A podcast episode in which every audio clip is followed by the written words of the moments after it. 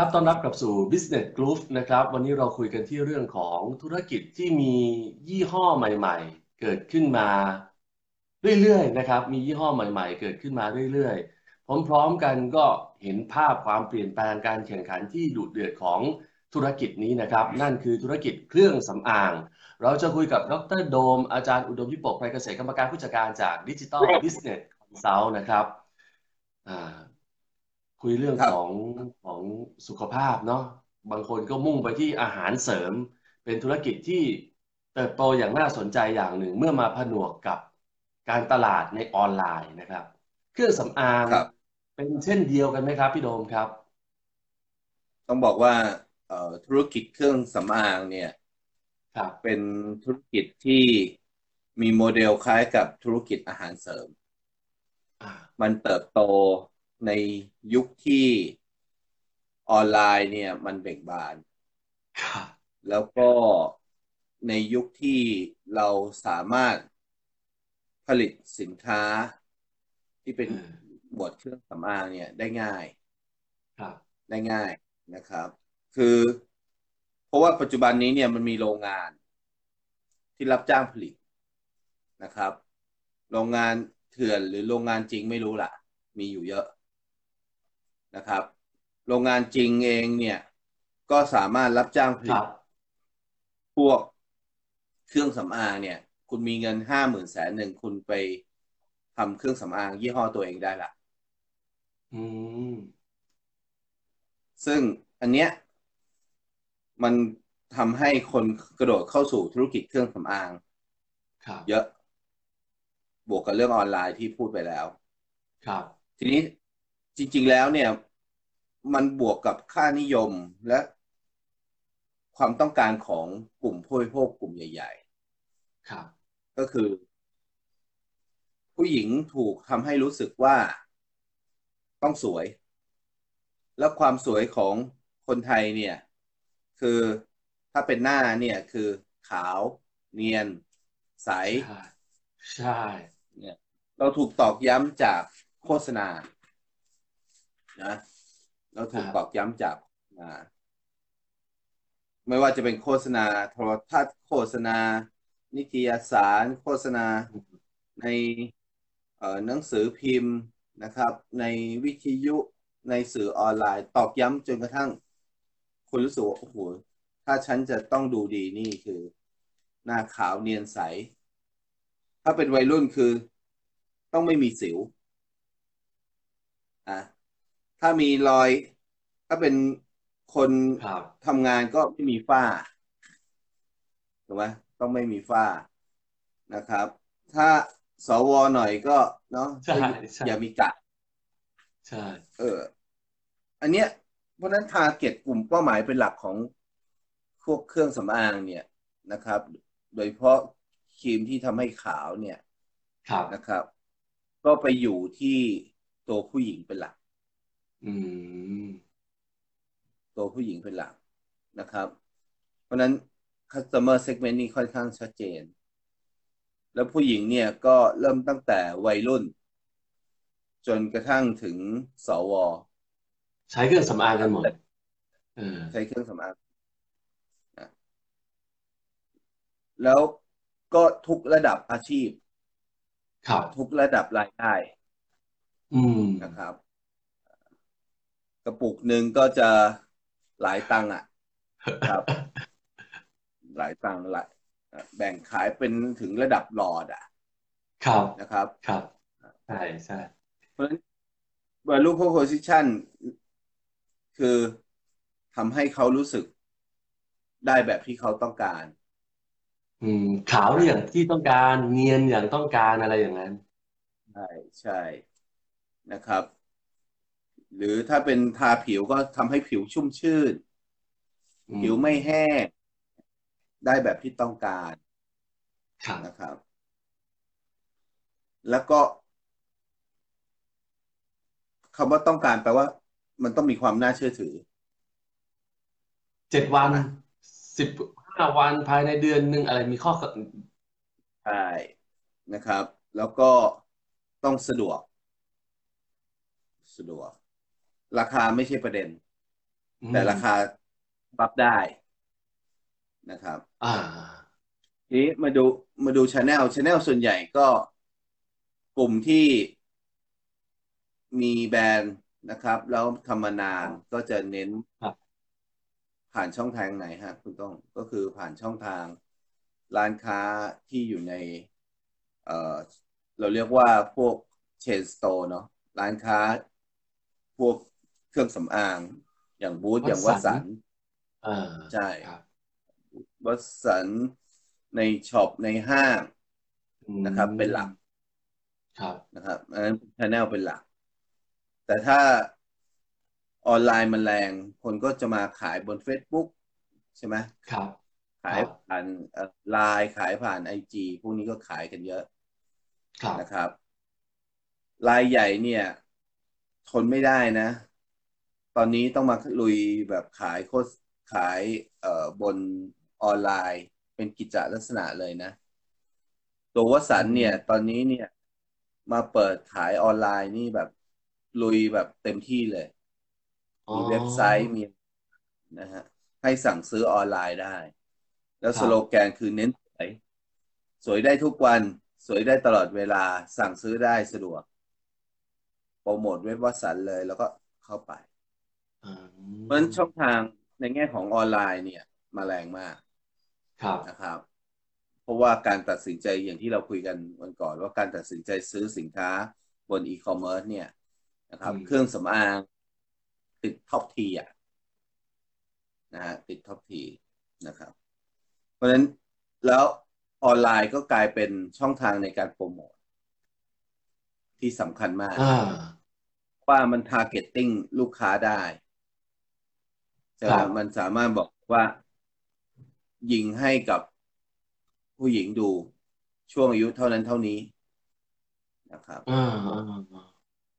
แต่พอเป็นทีวีมันบอกไม่ได้ไงอืม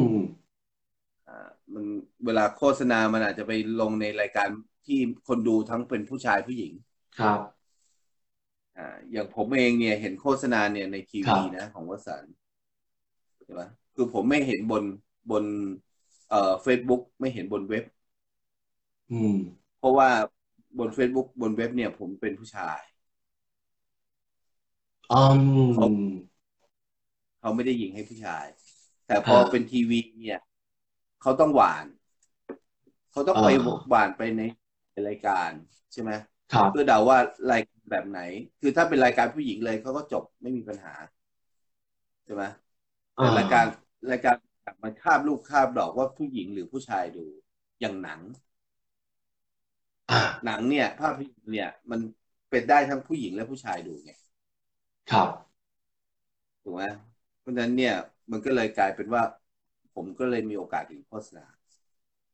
แต่ถ้าเป็นออนไลน์ผมจะไม่เห็นเห็นไหมฮะอันอันนี้คือในแง่ของชแนลมันค่อนข้างชัดเจน ครับ ตัว CIM เนี่ย เหมือนกันครับคุณโป้ง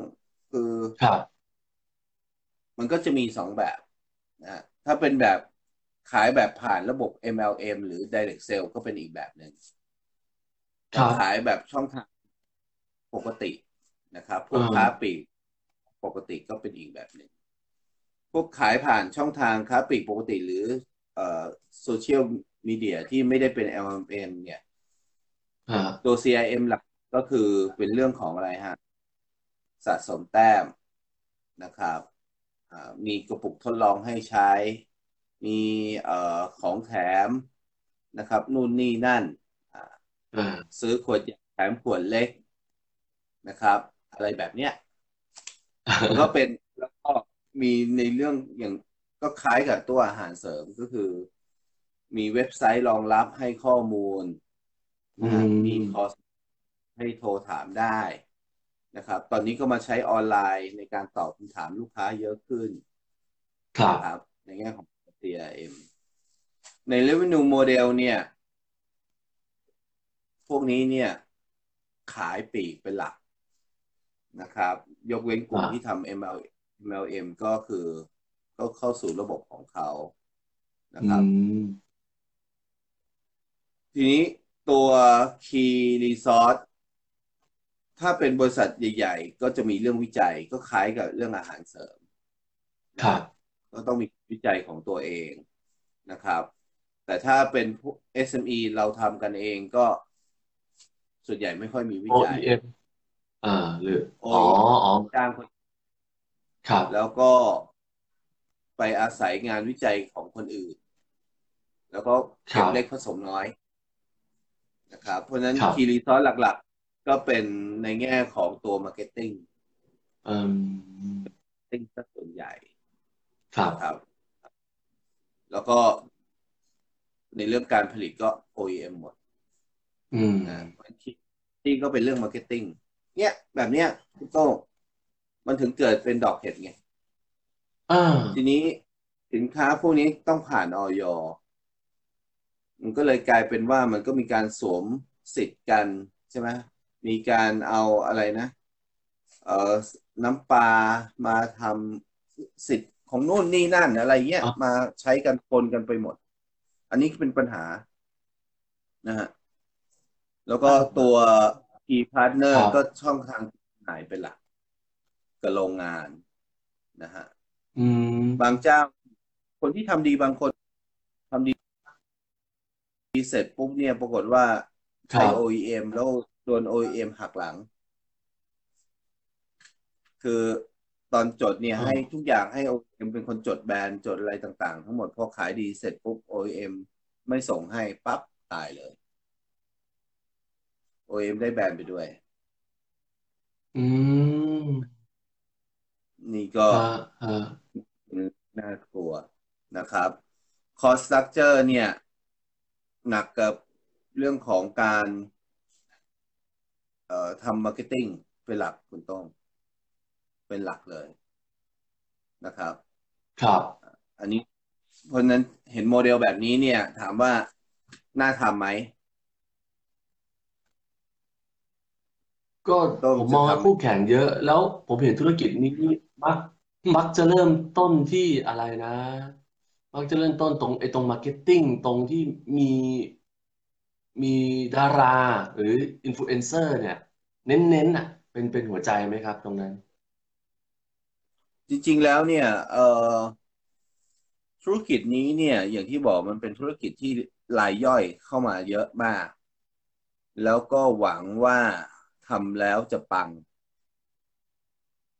นะฮะช่วงแรกของการทำเนี่ย คนส่วนใหญ่พกเงินประมาณแบบแสนสองแสนน่ะ คุณคุณโต้ง จ้างผลิตประมาณห้าหมื่นถึงแสนหนึ่งแล้วอีครักบแสนหนึ่งก็ไอออนไลน์ช่วยขายอะ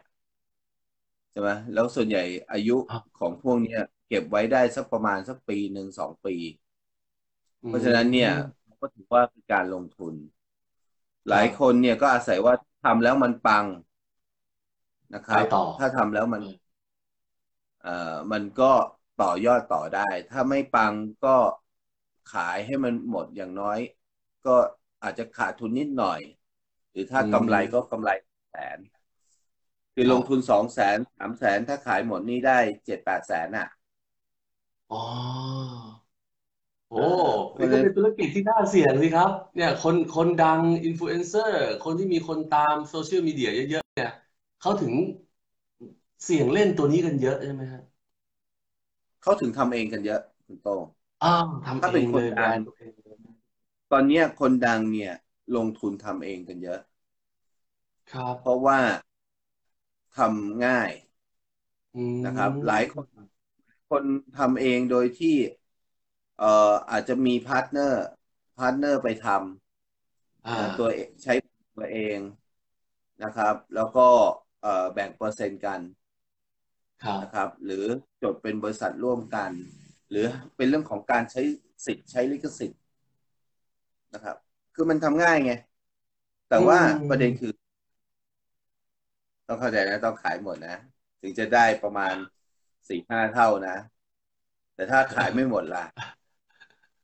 แต่มันก็เลยกลายเป็นเหตุยั่วยวนใจให้คนเข้ามาไง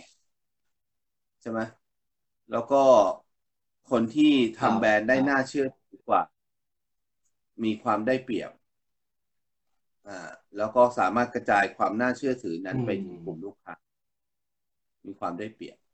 อันนี้ก็เป็นสิ่งที่เป็นอยู่ในครับธุรกิจนี้นะครับ เพราะฉะนั้นถ้าใครที่อยู่ในธุรกิจนี้แล้วนะครับ ก็ต้องเข้าใจว่าธุรกิจนี้มันแข่งขันกันเลือดสาดนะครับ เลือดสาดมากสินเพราะว่าอะไรฮะ สินค้าเราไม่มีความแตกต่างเออ พอสินค้าไม่มีความแตกต่างมันต่างที่เรื่องแบรนด์ พอต่างครับที่เรื่องแบรนด์เนี่ยมันไม่ใช่เรื่องเหตุผล มันเป็นอ่าเรื่องของอารมณ์ถูกไหมครับแบรนด์เนี่ย เหตุผลสักประมาณยี่สิบสามสิบเปอร์เซ็นต์อะที่เหลือเป็นเรื่องอารมณ์อะครับถูกไหมคือทำให้ลูกค้าเชื่อทำให้ลูกค้ายอมรับทำให้ลูกค้าอ่าเป็นสาวกอ่าอ่า ทีนี้ครับพวกครีมเนี่ย พวกเครื่องสำอางมันต้องยังไงคุณโต้งมันต้องรีวิวทดลองใช้ ใช่เอ่อเหมือนอาหารเสริมเออเอ่อเหมือนอาหารเสริมถูกไหมอาหารครับเสริมเนี่ย ปัญหาคืออาหารเสริมกินแล้วบอกว่าดูดีเนี่ย มันดูยากว่ามันดูดียังไง ใช้เวลาฮะเออมันไม่ใช่แค่ใช้เวลานะ สมมุติว่า ทำให้สุขภาพดีไอ้คำว่าสุขภาพดีมันแสดงออกทางทีวีไม่ได้อะมันแสดงออกทางโฆษณาไม่ได้ เราก็อะอย่างเราจะไปถ่ายวิดีโอสัมภาษณ์ดาราอาวุโส อะไรอย่างเงี้ยเออใช่ไหมอันนั้นก็ได้เป็นแบบพวกดาราอาวุโส ซึ่งบางทีมันก็ไม่ได้จูงใจเราเท่าไหร่เออใช่ไหมเออครับ ครับว่าพอเป็นพอเป็นเครื่องสำอางเนี่ย บอกว่าหน้าใสนู่นนี่นั่น เนี่ย มันทำตกแต่งกันได้อืมมันตกแต่งก็ได้ มันก็เลยเป็นเหตุผลที่มันทำให้ เอ่อสินค้ามูลค่าเนี่ยมันใหญ่กว่าตัวอาหารเสริม แล้วก็เข้าถึงคนทุกทุกวัยนะครับ เดี๋ยวนี้ก็มีครับเครื่องสำอางสำหรับผู้ชายนะคุณโต้งมีครับสำหรับมีครับพวกเราคนที่เป็น metro อะไรนะ metrosexual ผู้ชายที่แบบ ต้องการดูดีอะไรอย่างเงี้ยนะฮะก็มี แต่ก็ยังไม่ได้เป็นตลาดใหญ่มาก แต่ก็เริ่มเริ่มมีตลาดนี้นะครับพี่โดมว่าต่อเลยครับเอาเป็นว่า ตัว business model ก็อย่างที่คุยไปเนาะ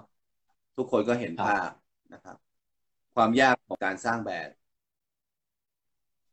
นะครับการสร้างแบรนด์จะกลายเป็นเรื่องเรื่องใหญ่สุด การกระจายสินค้าเป็นเรื่อง ครับนะฮะการสร้างแบรนด์หมายถึงเรื่องการโฆษณาและประชาสัมพันธ์ แล้วทำให้คนเชื่อนะครับ ก็ฝากคนที่กำลังคิดจะทำธุรกิจนี้นะครับ มาจิ้นสูงแต่ high risk high return ครับนะฮะ high risk high return high return ก็ high risk นะครับ โอเคนะฮะคุณโต้งครับนะสำหรับใช่เรื่องนี้นะครับ โอเคครับครับ